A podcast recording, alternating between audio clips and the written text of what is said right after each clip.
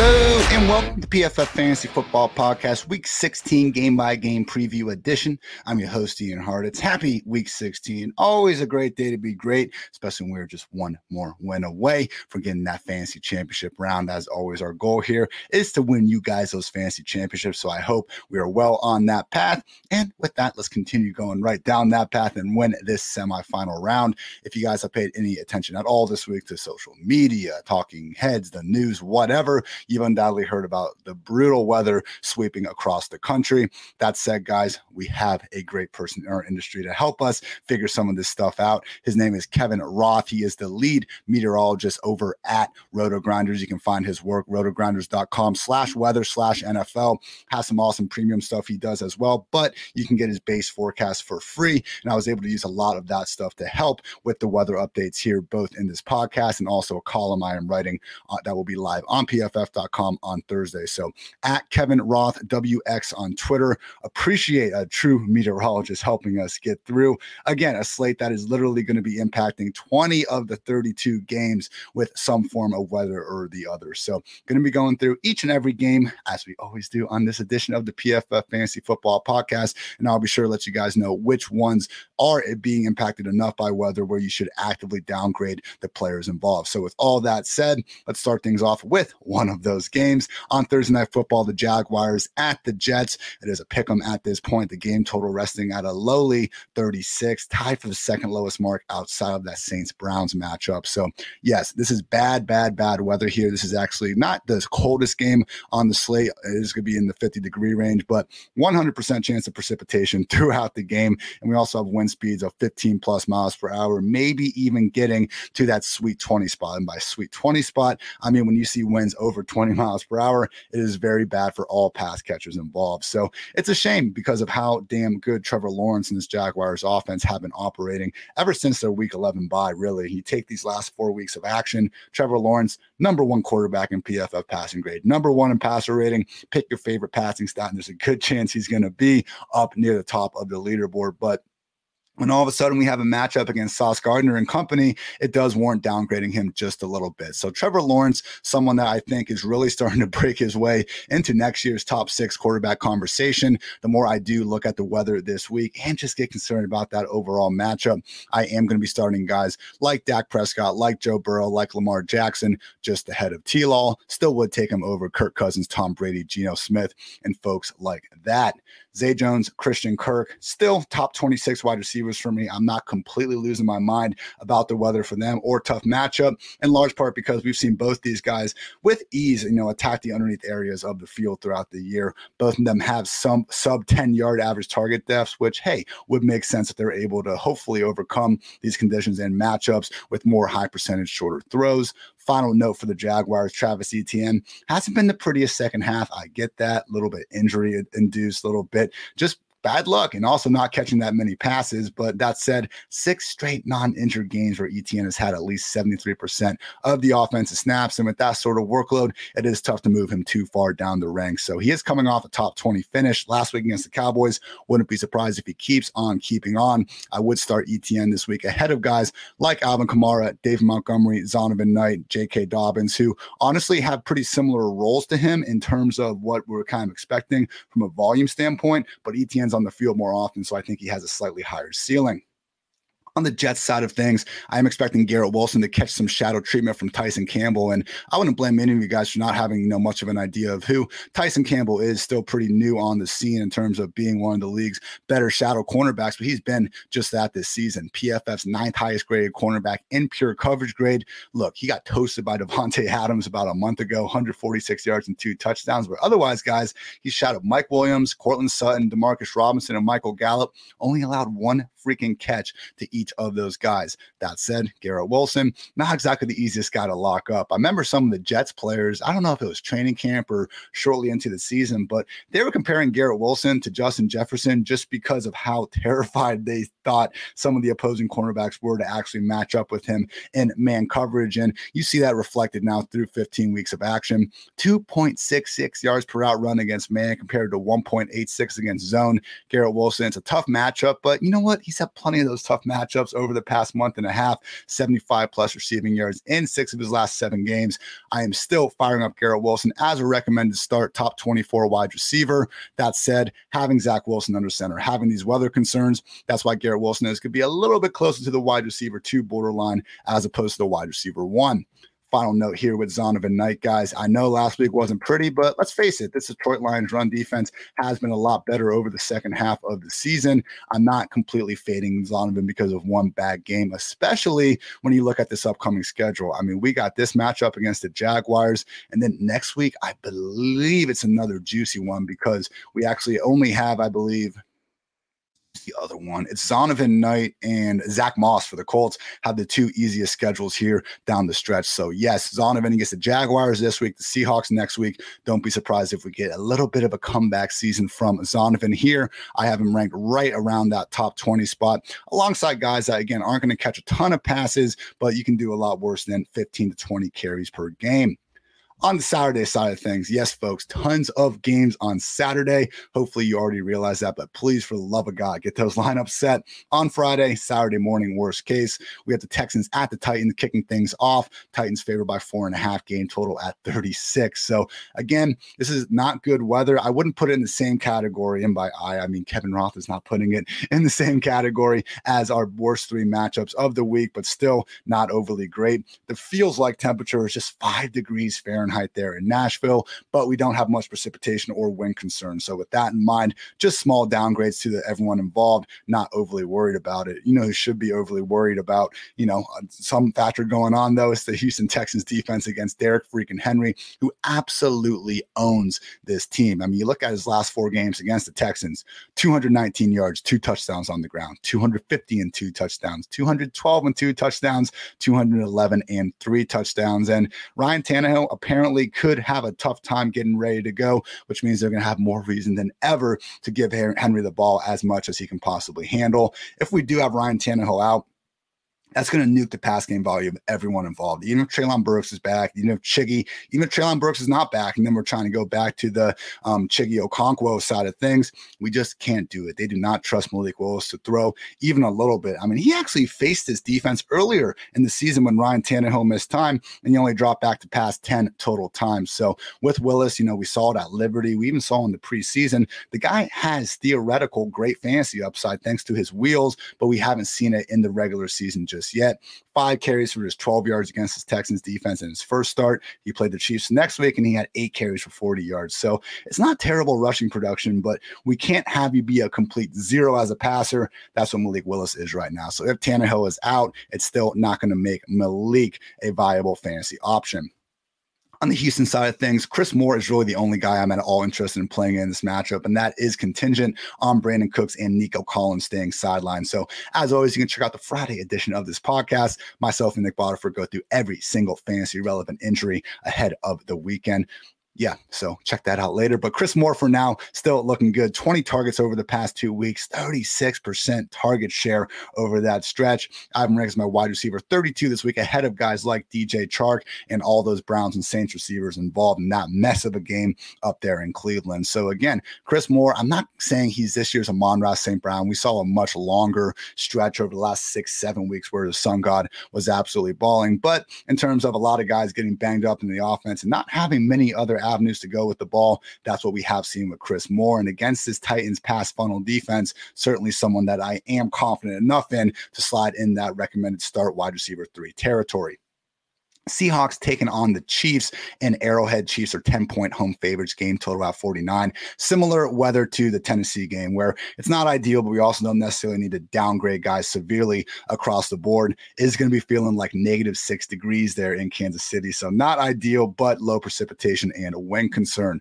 On the Seattle side of things, it seems like Tyler Lockett's going to miss at least one game with this broken finger. So, that could be a nice little boost for Marquise Goodwin against this Chiefs defense that we have seen allow the fourth most PPR points per game to opposing wide receivers. So desperate big 14 team league, three flexes or something. Marquise Goodwin, I think, can be fired up as a boomer bust wide receiver four. But the big takeaway here is just firing up DK Metcalf as the true upside wide receiver one that we've seen him be for large portions of this season. Would also note that Kenneth Walker did open up the week with a DNP with an ankle injury. Hopefully, it was just more of a maintenance state than anything. If not, we just see Travis Homer have that robust 91% snap rate with Walker's sideline. That game did also come with DeeJay Dallas out of the picture as well. So not a complete given that that would happen again.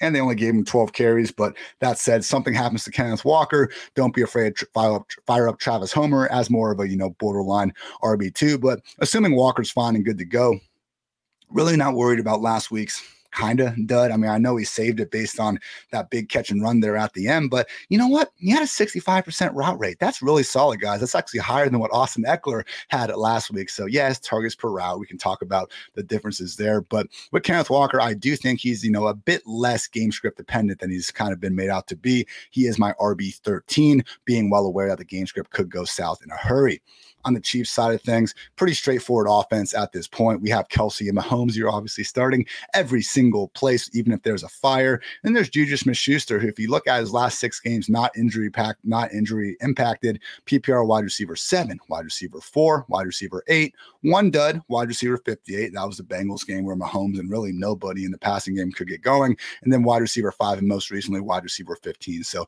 Juju Smith-Schuster for me, wide receiver 13 on the week, legit top 15 option that I'm honestly equating to Chris Godwin and Keenan Allen at this point. What a time to be alive. Then we also have the latest star of the show, Jerick McKinnon, back to back overall RB1 finishes in full PPR scoring. And the Chiefs have responded by giving him more and more work. Snap rates over the last four weeks 34%, 47%, 57%, and 62%. Now set up brilliantly once again against the Seahawks defense. That's the second worst unit in the league, and PPR points per game surrendered to opposing running backs. So, bottom five specifically in receptions and receiving yards, which is where we're getting all that goodness from Jerick McKinnon. Great day to have Jerick McKinnon on the squad. He is my RB 14 on the week ahead of guys like Raheem Mostert, Miles Sanders, Ezekiel Elliott, Travis Etienne, where we just don't have that same pass game upside. I will say though, don't completely give up on Isaiah Pacheco yet either. Justin Fields right now has the NFL's longest streak. I believe it's eight straight games with at least 60 rushing yards, but right behind him is Isaiah Pacheco. So certainly a little more touchdown dependent than you would hope for in an offense that loves to start getting corky, you know, inside the five yard line with all the underhand shovels and Travis Kelce direct snaps and whatever the hell else Andy Reid and uh, Eric Bieniemy can think up, uh, you know, after a couple puffs or something. But when you do look at Pacheco, Pacheco, once again, it's 15 to 20 touches. He's a 10 point home favorite. I mean, I know McKinnon's been crushing it, but don't be surprised if this could turn into a bit more of the Isaiah Pacheco performance that we were expecting last week against the Texans. Lions at the Panthers. Detroit two and a half point favorites. Game total at 44. So once again, not perfect weather here because we have below freezing temperatures, but the no rain and wind speeds of just 12 miles per hour not going to result in big downgrades for too many guys involved. That said, we have seen consistent problems with Jared Goff performing outside of the friendly confines of a dome. I mean, since joining the Lions, guys, in a dome, 73.1 PFF passing grade, outdoors 47.3 yards per attempt drops from 7.5 to 7.1. I mean, 21 touchdowns and four interceptions in domes, two freaking touchdowns and one interception outdoors. So, yes, we have had a majority of those games come in domes. So, I wouldn't, you know, completely fade Jared Goff and company, but certainly not ideal for an offense that we have seen be a little bit hit or miss throughout the season. That said, though, Amon-Ra St. Brown, our one true sun god, obviously firing hip, uh, obviously firing him up in leagues of all shapes and sizes at this point. Jameson Williams, unfortunately, we have not seen enough of a boom. I'd be a little more concerned about Josh Reynolds maybe losing his job to Jameson at one point, as opposed to DJ Chark. So Chark is someone that I do think you can play ahead of those guys in Cleveland and New Orleans. Chark is my wide receiver 33 on the week. Only final note is unfortunately we can't really trust these running backs. If it was Swift and Jamaal Williams, we could live with that. But when Justin Jackson is legitimately taking almost a third of the snaps in his own right, that's when things get complicated. So you look at Swift specifically, since returning from injury, he's had 10 five, seven, eight, nine, 18, nine, and most recently 13 touches. So not horrendous, but that's RB3 territory, especially when we're not getting all the pass down work. Justin Jackson doing his thing. So I don't think it's terrible coaching. It's working to an extent. I mean, Jackson is averaging the most rushing yards after contact per carry among the group and the most yards per reception. So he's been just fine. So have Swift, so have Jamaal Williams. Great real life. You know, it's not it's not even a problem for the real life Lions, just annoying for us fantasy managers because we want all those touches that we can get with the Panthers, they are facing a Lions pass funnel defense at this point. I mean, Aidan Hutchinson and company ma- really making their presence felt against the run, but we still seen Jeffrey Okudah, you know, Amani Oruwariye, um, Jerry Jacobs, and all those corners they have not quite hold up their end of the bargain. So I just wonder if we are going to see the Panthers actually try to attack that. Like this is one of those things where I think we'll have a pretty clear idea if the Panthers are going to try to change their games you know scheme just relative to their opponent, or if they're going to say, you know, it's Panthers football, we do what we do, and you know, good luck stopping it. Because with Sam Darnold under center, 44.5% pass play rate, that would easily be the lowest in the league, even below Arthur Smith's Falcons, extrapolated over an entire season. So yes, I am confident with DJ Moore against the second worst defense in the league and PPR points per game allowed to opposing wide receivers. Otherwise, miss me with this passing game only other note with these running backs would just be the fact that, yeah, I'm really not confident either Chuba Hubbard or D'Onta Foreman. We kind of have this phenomenon sometimes where when usage is changing. We just uh, immediately want to anoint someone because how could D'Onta Foreman be this, you know, really solid fantasy factor and all of a sudden he's not? So someone else must be ready to step up and take over that role. And I don't really think that's the case, guys. Again, this is a Lions defense that's done a great job against some good running games, like honestly, really shutting them down over the best part of the last four to six weeks. And yes, I do actually favor Chuba over D'Onta Foreman this week. Chuba has a combined 35 carries over the past three weeks weeks and is the primary pass down back, which you would like to think they're going to utilize more often. That said, okay, 12 combined carries and targets seems like a fair projection for Chuba. That's not enough for me to crack the top 30. So with Chuba, with D'Onta, they are recommended sits for me this week. I have Chuba my RB 39 and D'Onta my RB 41 behind guys like Cam Akers, Antonio Gibson, and the Bills running backs. Giants at the Vikings. Minnesota favored by four point game total at a lofty 48 because we got a dome. Gotta freaking love it. That said, with this Giants offense, still can't really get behind anyone in this passing game. So Darius Slayton, even Richie James, we've seen a few spikes here or there. If you are desperate, okay, I guess you can go to them. And I'm not completely shitting on Slayton. We've given him some love on this podcast. He comes in as my wide receiver 38 this week, ahead of guys like Jakobi Myers, George Pickens, Josh Palmer, amongst others. The bigger question, though, is just going to be can we really trust anyone in this passing game where Daniel Jones only has 12 passing touchdowns in 14 games and just two games with 225 or more passing yards all season long? So largely want to fade at this passing game despite the great matchup against old man Patrick Peterson and company. The good news is Saquon usage is back to having that elite, elite RB1 usage. I mean, if you look at week 15, there was only four running backs that actually had over 80% of their offensive snaps. We had Christian McCaffrey, James Conner, who's been absolute workhorse over the you know last four to five weeks, Saquon Barkley, and also Dalvin Cook. So with that sort of workload, got to continue to fire up Saquon as the upside RB one he was born to be on the Minnesota side of things, it's Justin Jefferson, you know, leader in NFL, leader of the NFL in total receiving yards. He's going to be going up against Fabian Moreau, likely in shadow coverage, back to back beatings at the hands of Terry McLaurin here with Adoree Jackson still sidelined. So you love Dalvin, you love Justin Jefferson. We know Kirk Cousins is a borderline QB1 pretty much each and every week.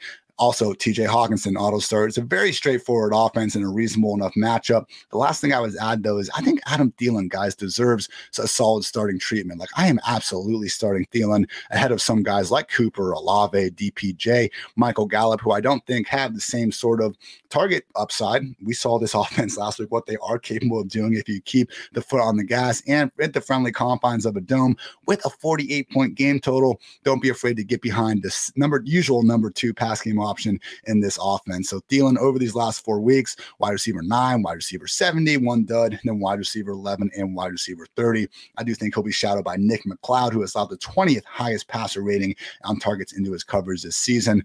I will not be drinking the KJ Osborn bounce back Kool Aid, not bounce back, freaking encore Kool Aid, I should say. He's my wide receiver 47 this week. He's alongside guys like Mack Hollins, Curtis Samuel, Parris Campbell, who, hey, maybe they can go ahead and boom. We saw him do it last week. Not going to assume just because he boomed last week, though, that we're all of a sudden going to see him, you know, overtake Thielen, overtake Justin Jefferson in the target tree. I think we just saw Osborn's best game of the season. Good for him. Don't need to be point chasing. Bills at the Bears in Chicago. Buffalo favored by eight and a half points. Game total resting at 40 and a half. This game is terrible. The only game with worse weather is going to be that Brown Saints matchup that we'll get to in just a bit. So there's not going to be any active precipitation, but we could get some snow gusts because wind speeds over 20 miles per hour and gusts up to 35. And oh, yeah, the temperature is going to feel like negative 11. So absolutely brutal. The second worst matchup of the week. The one good thing for these teams is that it's not going to impact the quarterbacks as much as it would otherwise. I mean, Josh Allen, 37 freaking rushing touchdowns since entering the league. That's the 10th highest mark since being drafted back in 2018. And then Justin Fields, I mean, just 207 rushing yards needed to break Lamar Jackson's single season record at the position. I am only starting Patrick Mahomes over these pair of quarterbacks. I have it ranked Mahomes, Josh Allen, Justin Fields in the ranks that you can always find updated at pff.com and on the app with the Bills backfield. Singletary was the leader last week, and we've seen this more times than not throughout the season. That said, Nyheim Hines usage has gone up and now down. James Cook has started to split things more evenly than ever. I would try to avoid playing any of these Bills backs if at all possible. I don't have any of them inside of my top 30. Really, the only other Bills player I want to play other than Josh Allen is going to be Stefon Diggs. So this isn't quite as atrocious as, again, some of these other matchups on the Bills side of the ball specifically, because they're still implied to score a solid enough 24.75 points.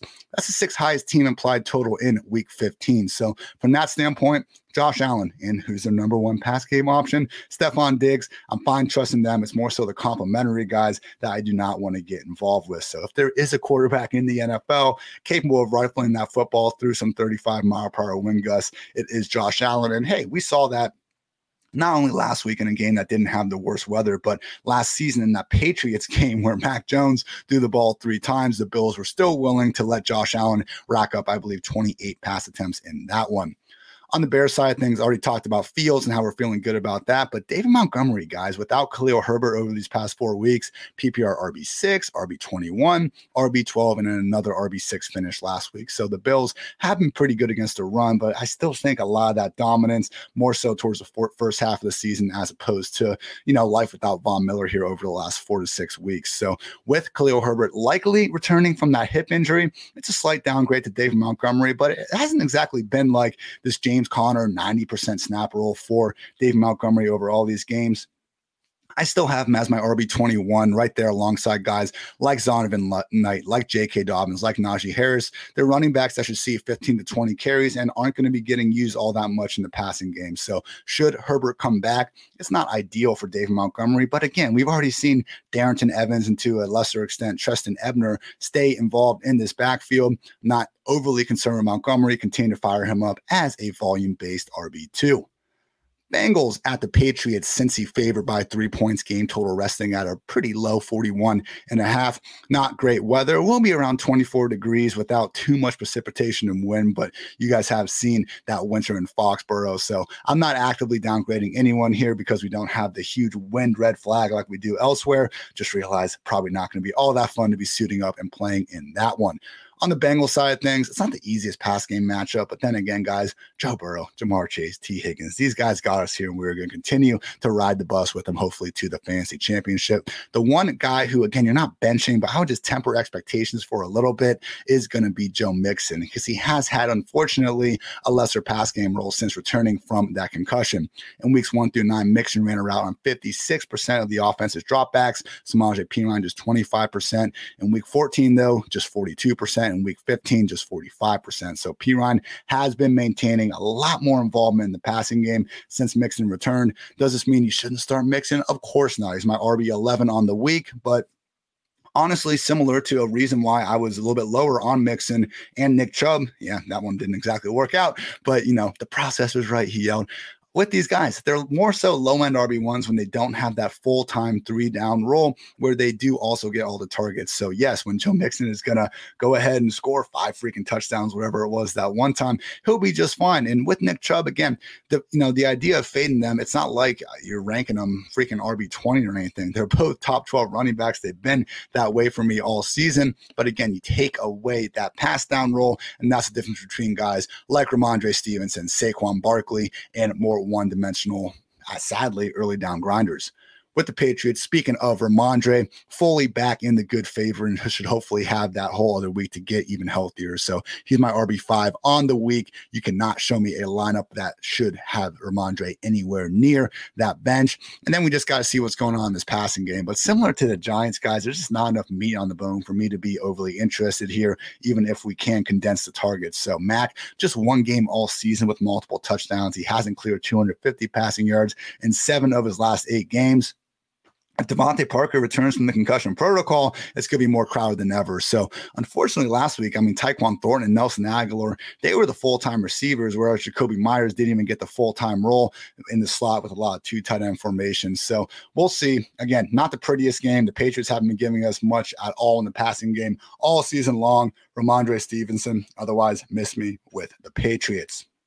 Falcons at the Ravens. Baltimore favored by seven and a half points game total at 37 and a half. So similar New England, not great weather. It's going to feel like seven degrees here, but not enough precipitation or wind to be overly concerned here. More so concerned about who the hell is going to be throwing the football for these teams. For Atlanta, it is going to be Desmond Ridder once again, but are they actually going to trust him? I kind of doubt it because last week did not look great. The problem is this defense, like the Titans, like who's the other one? Like the Lions, Lions, Titans, and Ravens. You can argue are the three biggest pass funnel defenses in the NFL because of how much they stack and just really take away the opponent's run game and accordingly get diced up through the air. So you look at the Browns last week; they did run for 143 yards against the Ravens. But before that, guys, 44, 48, 36, 38, 88, and 65 total rushing yards allowed. So I have a hard time seeing Cordarrelle Patterson or Tyler Allgeier making too much happen against this defense. So I know Allgeier's been this sexy name that we've been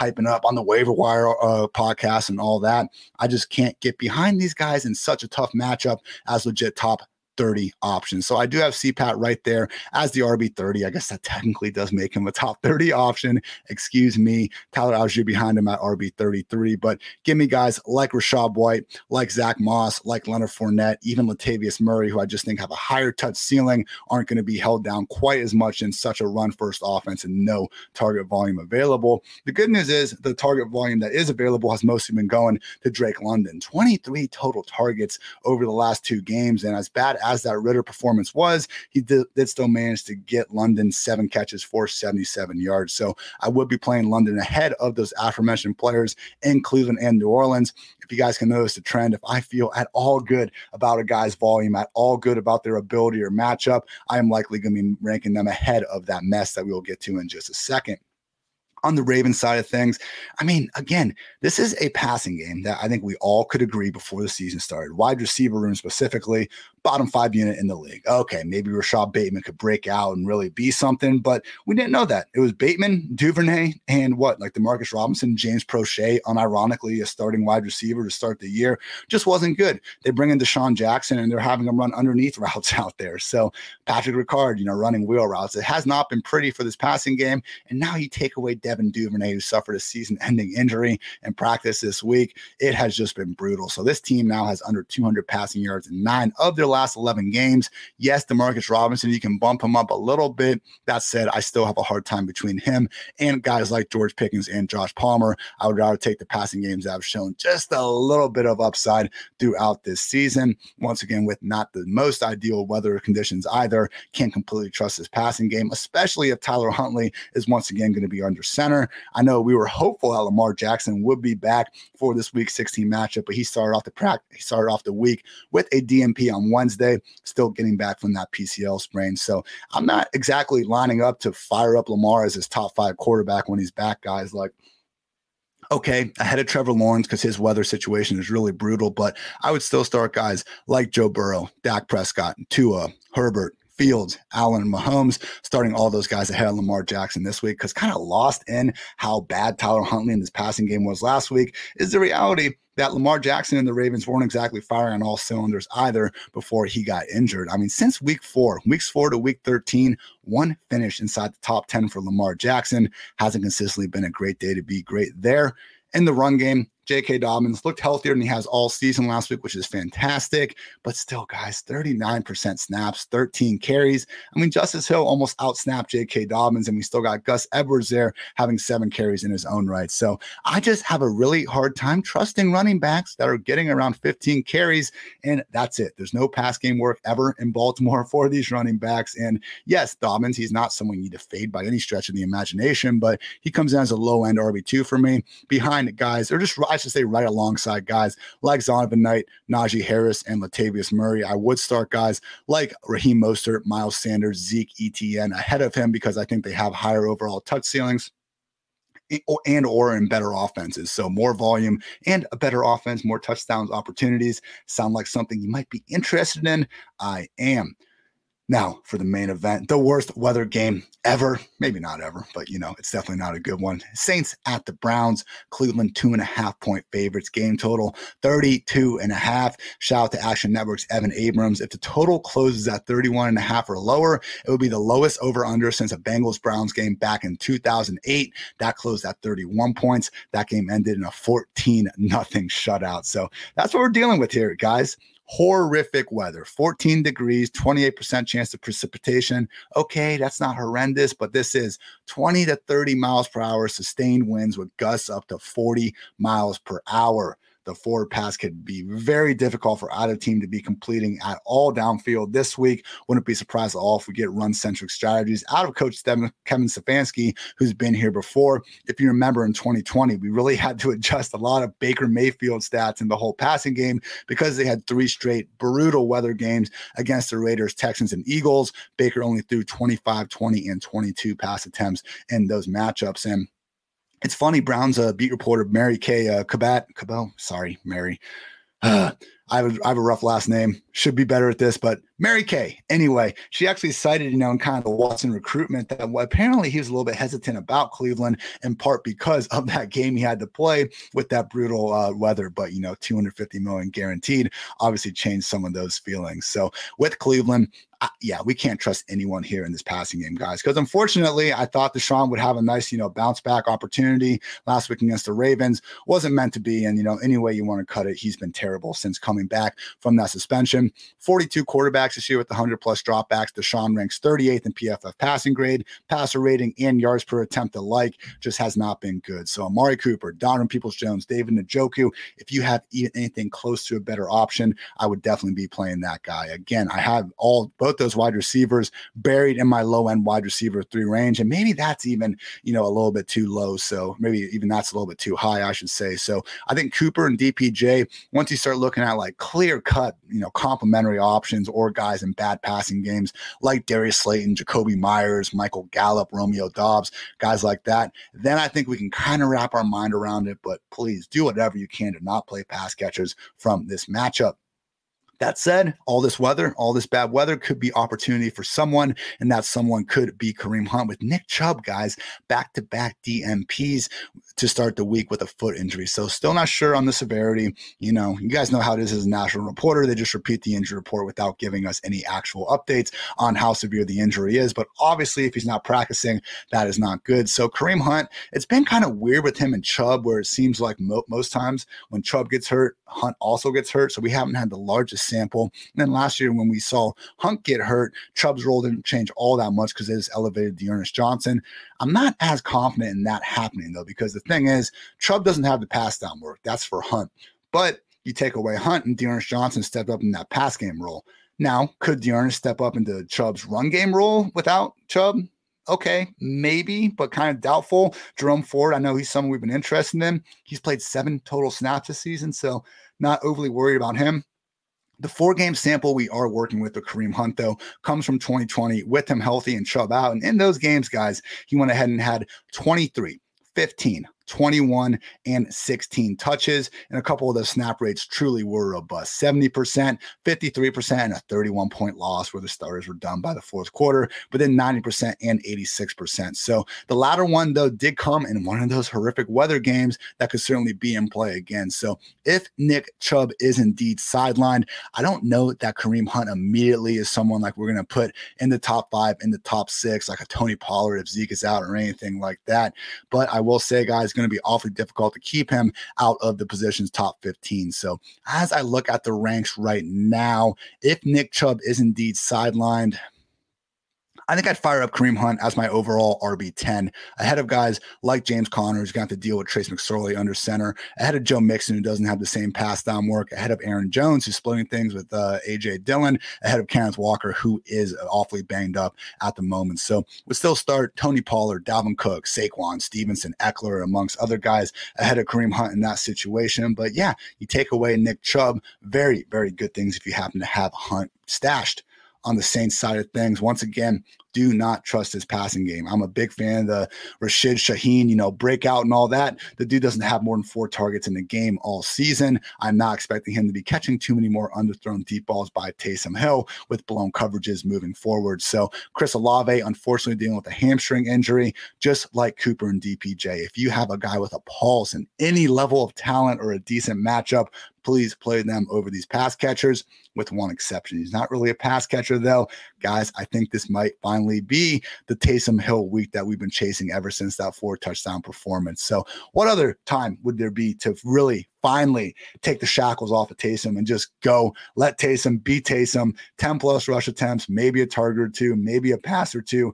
I have Taysom Hill this week as my tight end seven behind only Travis Kelce, Mark Andrews, George Kittle, TJ Hockenson, Dalton Schultz, and Dallas Goedert. So again, if you're a legit talented tight end, featured guy in a solid passing game like those players, I would still play them ahead of Taysom Hill because, again, with that game total, the Saints are implied to score the fewest points in the week. I mean, we do love touches, but if they're touches in an offense that seemingly has little chance in hell of putting up a lot of points, those aren't as valuable. I still want those tight ends that are proven at one point or another this season to be on a different stratosphere of Taysom Hill in terms of their ability to actually play that position. I will still be playing them ahead of Taysom, but once we start looking looking at guys like Evan Engram, terrible weather, Chig Okonkwo, quarterback change potential, or Treylon Burks coming back. Pat Freiermuth just got outsnapped by Zach Gentry. Dawson Knox, bad weather. David Njoku, bad weather. Gerald Everett dealing with the returning Donald Parham. That's where I'm going to go ahead and take Taysom Hill's guaranteed rush attempts with the potential for a hell of a lot more in a matchup that certainly seems to be swinging his way. So five straight weeks with at least a 40% snap rate after not clearing that at all during the first two months of the season. Five 5.3 rush attempts per game. He's averaging 6.6 yards per carry on the season, guys. I am all in on Taysom Hill this week.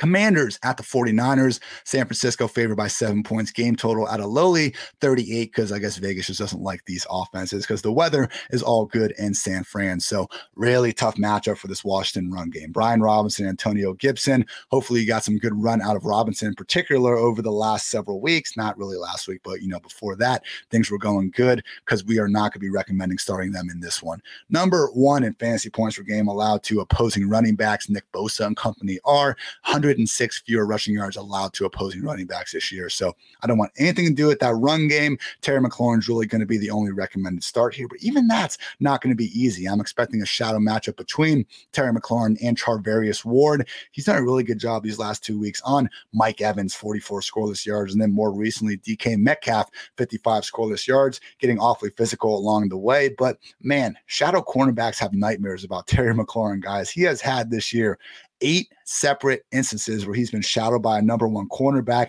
and he has cleared 70 yards each and every time. Fabian Moreau twice, Darius Slay twice, who went over 100 yards on twice. Jaire Alexander, 73 yards and a touchdown. Stephon Gilmore, 113 yards, also got the better of Kristian Fulton for the Titans and Jeffrey Okudah with the Lions, more plays than not. So again, Terry McLaurin consistently is being the top number one shadow cornerbacks out there.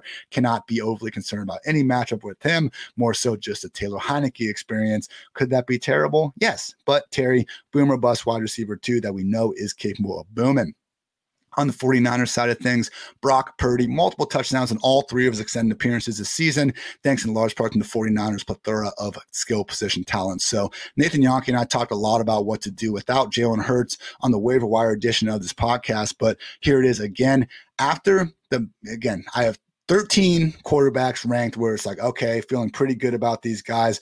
They're healthy. They're in reasonable enough uh, weather, I've, I've at least gotten over it thanks to, you know, their rushing ability. We talked about that with Fields and Herbert. And then when we have guys like Tom Brady, uh, Aaron Rodgers, and Geno Smith, it's just the sort of game formats, potential back and forth scoring, or in Brady's case, just the league where scoring defense where I'm going to give them the benefit of the doubt here. So after those kind of clear cut guys, the top streaming options for those Jalen Hurts teams that are hopefully available.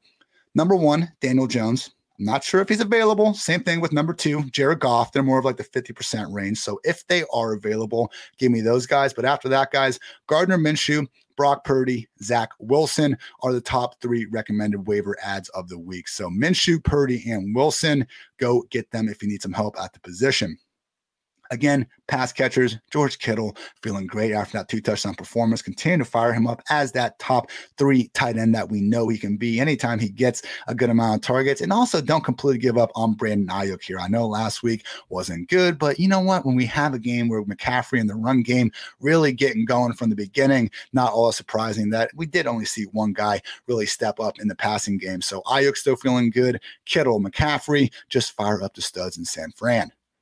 Eagles at the Cowboys, Dallas, four and a half point home favorites, game total of 47. We got that roof in Jerry World. Not worried about any of that weather. We are worried about Jalen Hurts' shoulder, though looking more and more likely that Gardner Minshew will be under center for the first time this season. He was the fantasy QB 10 and QB 18 and two starts with the Eagles last year. And yeah, guys, he's a perfectly average quarterback. I don't know about, you know, I've heard, uh, I wanted this, uh, the couch of my guy, Sigmund, yesterday, football guys. You guys should check that out. I tweeted out the link um, on Twitter yesterday, but I think Sig's point was that maybe he could be this Geno Smith guy that steps up afterwards. And hey, maybe that's fine. I think Gardner has that in his potential range of uh, outcomes moving forward. I want him to, though, guys, become this era's Ryan Fitzpatrick. Give me Minshew on freaking 15 teams over the next 15 years, constant backup who ends up maybe beating out some bad starters or just comes in and is a lot of fun for one or two game spurts at a time. So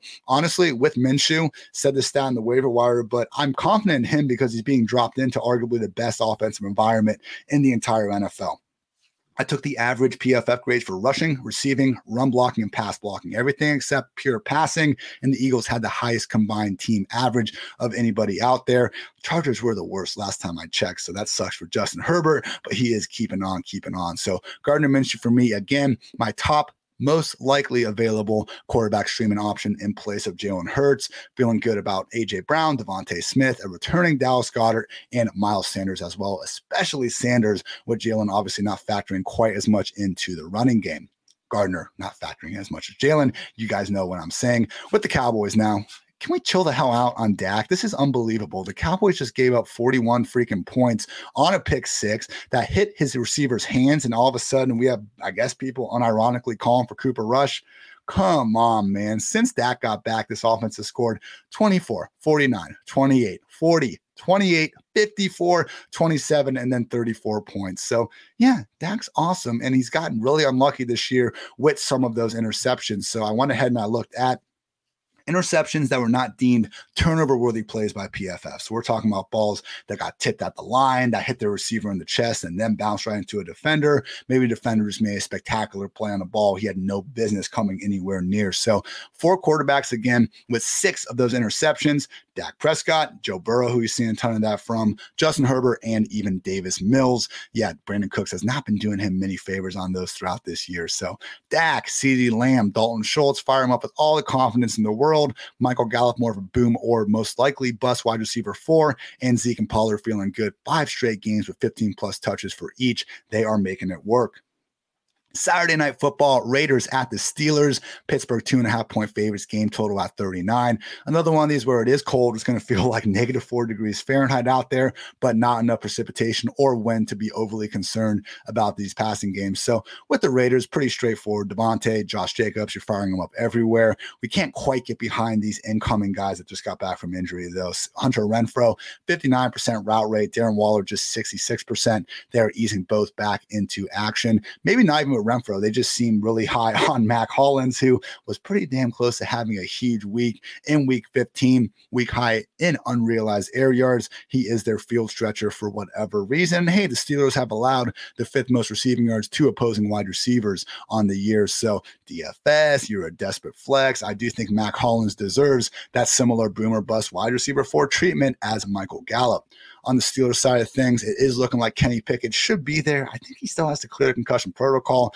but Mike Tomlin told us he is expecting to start. So that's good. And, you know, should hopefully keep things going for the passing game because Diontae Johnson, guys, wide receiver 25 and wide receiver 11 over the last two weeks. Hopefully, we continue to see him get peppered with targets and make a little bit more out of them than he has before. But let's face it, this still is a Steelers offense we've seen far more bad than good from throughout this season. Really, it's Diontae as a wide receiver three, Najee Harris as a borderline RB2. Not really his fault, but he had zero targets last week. Allegedly, one of the better pass catching running backs in football. Zero targets last week. Cannot have that. Even Pat Freiermuth playing through the pain, not ideal. Still at a 74% route rate last week. So when he's out there, they're throwing the ball, and that's all we really care about. Care about. But guys, Zach Gentry freaking out snapped him. Zach Gentry, been talking about this with Dwain for since freaking last summer. It's so weird. I don't know why he continues to actually like unironically factor in these game plans. Does seem to be at least somewhat injury related. So with Freiermuth, someone that again I would play Taysom Hill ahead of. I'm not completely bumping down the ranks, but he does come in as my tight end 10. Not something I think you need to force in the lineups on the Sunday Christmas Day action. Packers are at the Dolphins, Miami favorite by four points, game total of 49 and a half. So weather isn't perfect. We have a 42% chance of rain, but temps and wind are fine. 49 and a half point game total. That's the highest of the week. We are liking both of these offenses. So good news for the Packers. AJ Dillon already cleared concussion protocol. Seems to be just fine for Sunday. And yeah, we'll see about this passing game. Actually looked pretty good last week, aside from that horrendous interception that Aaron Rodgers threw. Man, you know, you see him roll out huge pocket, has an open receiver, just completely sailed it over Allen Lazard's head. So the only problem I would say, and just thing to note, I know Romeo Dobbs, he caught all five of his targets. He looked good out there. He was not even close to a full-time role. He was actually the fourth Packers wide receiver behind Christian Watson, Allen Lazard, and Randall Cobb. So can't trust Dobbs. Go back to, you know, Christian Watson as a boomer bust wide receiver too, honestly. Like, look, yeah, he wasn't able to get it going last week. He missed Aaron Rodgers. Sneaky little coy little audible out there but still someone that we've seen have far more good games than bad over the past two months of action. And again, this has the potential to be the highest scoring game of the week. I am perfectly fine going back to well with Christian Watson. Allen Lazard also not the worst deep wide receiver for option. On the Dolphin side of things, we know the passing game is elite. Waddle, Hill, Tua should be auto starts in pretty much all leagues out there. The running back situation is what is going to be worth monitoring. So Raheem Mostert, unfortunately, was not spotted at practice on Wednesday. I'm recording this at 3:24 on Wednesday afternoon. So hopefully we have more information about that soon. But yeah, obviously not ideal for someone that, let's face it, hasn't exactly been the most, eh, you know, the, I should say the least injury prone running back in the NFL over the past few seasons. Just a situation where, yeah, we hope he's going to be fine, but if not, maybe Jeff Wilson's back and then all of a sudden is taking over that role. So Wilson's still working through that hip injury if we do see Raheem Mostert come back to practice, no injury designation, everything's fine, I am going to fire him up as a top 15 option at the position. Because you look at it last week, guys, 77% snaps, 70% routes, and looked explosive doing it. So on that route rate, he only had one target, but that is a huge route rate for a running back. Only Dalvin Cook, Christian McCaffrey, and James Conner had higher marks in week 15. So Packers have allowed the fifth most rushing yards to opposing running backs. Again, monitor this injury, but Raheem Mostert in this offense, in its potential shootout as a home favorite, going right back to the well with them this week with confidence. Broncos are at the Rams. Denver, two and a half point favorites. Game total at a lowly 36 and a half. Uh, the weather's fine. These teams just suck. So Vegas was like, screw you. Here's your 36 and a half point game total. Luckily, we at least have some condensed um, touch usage going on on both sides of the ball. Latavius Murray, 25 combined carries and targets versus the Aaron Donald-less Rams defense. Hey, they've allowed 165 and 138 rushing yards over the last two weeks. So don't go crazy, but I'm off my, you know, okay, Latavius Murray, we're fading you even because of, even with all that volume you got. He's my RB24 on the week. I would start Murray ahead of Leonard Fournette, Isaiah Pacheco, Zach Moss, and AJ Dillon. I still lean a little bit more towards guys like Najee Harris, J.K. Dobbins, and Zonovan Knight. Let's face it, this Broncos offense still doesn't exactly have the benefit of the doubt. And Jerry Jeudy is someone that you can fire up as a rock solid wide receiver three if Courtland Sutton does remain sidelined. Jeudy's my wide receiver 28, ahead of Adam Thielen, Marquise Brown, Drake London, amongst others. Not expecting him to get that Jalen Ramsey shadow treatment. Only DeAndre Hopkins, Metcalf, and Davante Adams have this season on the Ram side of things, this Broncos pass defense is so good. We do not want to mess with Tyler Higbee, Tutu Atwell, any of those pass catchers involved. Sorry, Baker. The one guy we can kind of get behind is Cam Akers, guys. He's had pretty damn good usage. I mean, last week, 74% snaps and 59% routes, which is almost identical to the sort of usage that we saw Josh Jacobs get. So last three weeks, 18, 13, and 15 touches. He's right around that RB3 territory. I would play Cam Akers ahead of the Washington running and Washington running backs and even the Carolina Panthers running backs. Hey, I know bad season, but we're playing week 16. We're not playing weeks one through 15. Don't let, you know, your Cam Akers disappointment from earlier in the season potentially distract from him being a low key solid flex in this home spot. Sunday night football, we got the Buccaneers at the Cardinals. Tampa Bay favored by six and a half points. Game total out of lowly 41, despite being in a dome, should the Cardinals decide to shut that roof. So the good news is we have seen this Tampa Bay offense at least not be quite as atrocious in recent weeks. I mean, we've seen Tom Brady, three top 13 finishes in the past four games. Chris Godwin hasn't had a finish worse than the wide receiver 37 since he returned from injury in week four. Yes, Mike Evans, it's been rough, hasn't finished better than wide receiver 25 since week eight. 10 straight scoreless games. My bull call of the week that I will deny if it goes wrong. Mike Evans scoring two touchdowns against the Cardinals league or scoring defense. If it's right, you heard it here first.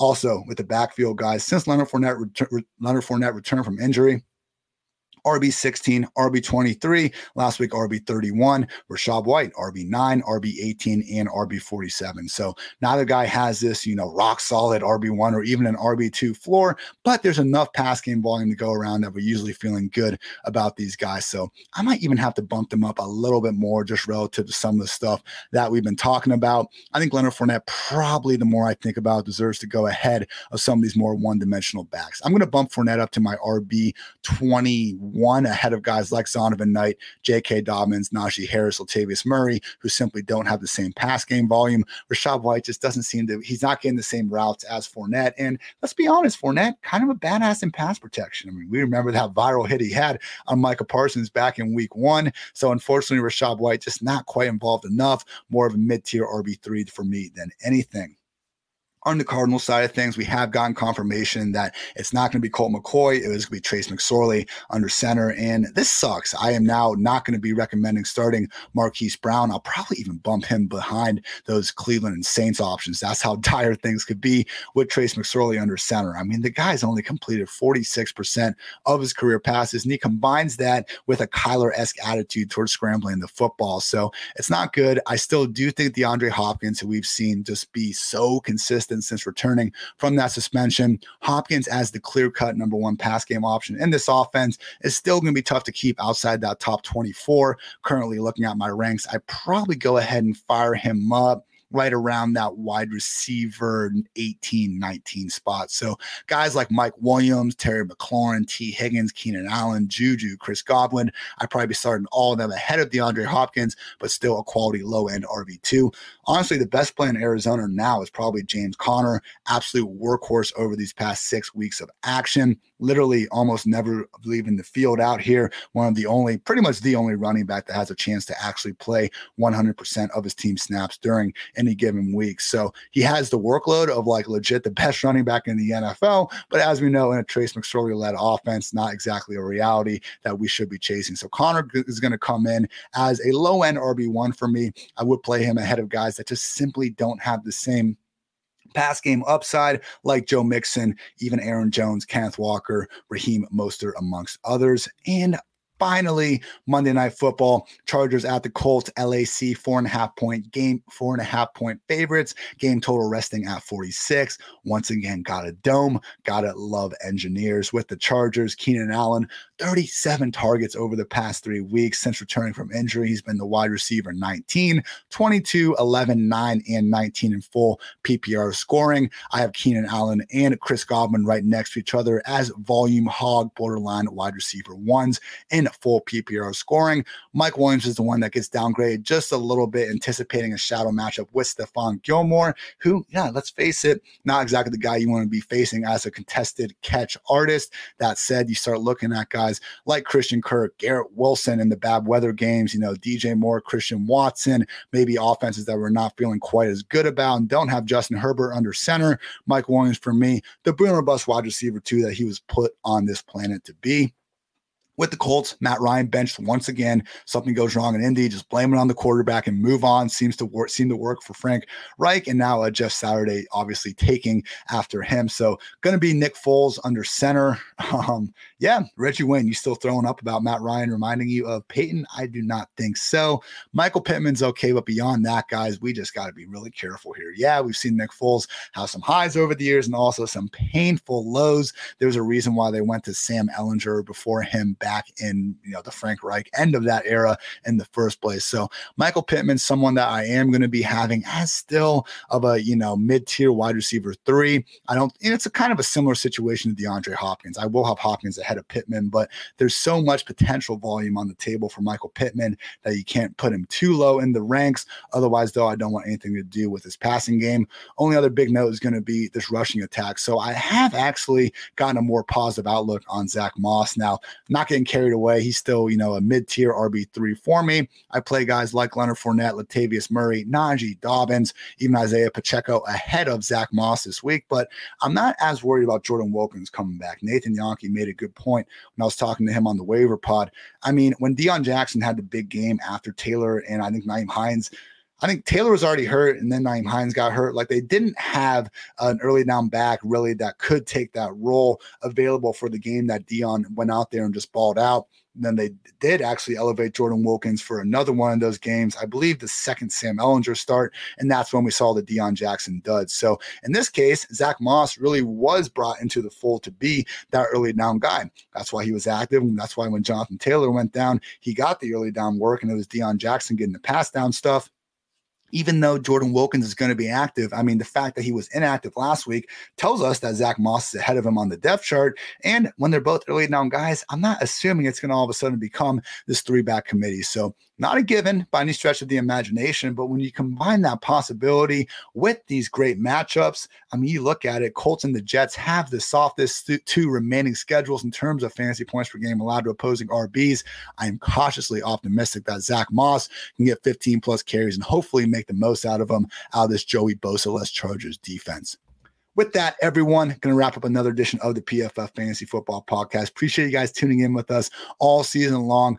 Don't be afraid to make a great play. Just, you know, maybe try to review a couple snap counts, route rates. Just don't be a complete idiot about trusting your gut here down the stretch. But again, Merry Christmas, happy holidays, whatever you celebrate. For you YouTube guys out there, I'm wearing the coolest shirt ever. It's my Merry Xmas Dez Bryant Christmas sweater. Shout out, I think Fresh Young Tees or something. But yeah, Dez throwing up the X, my freaking dude. Favorite player that I've ever watched play football. Again, Merry Xmas. Go Dez. Dez caught it.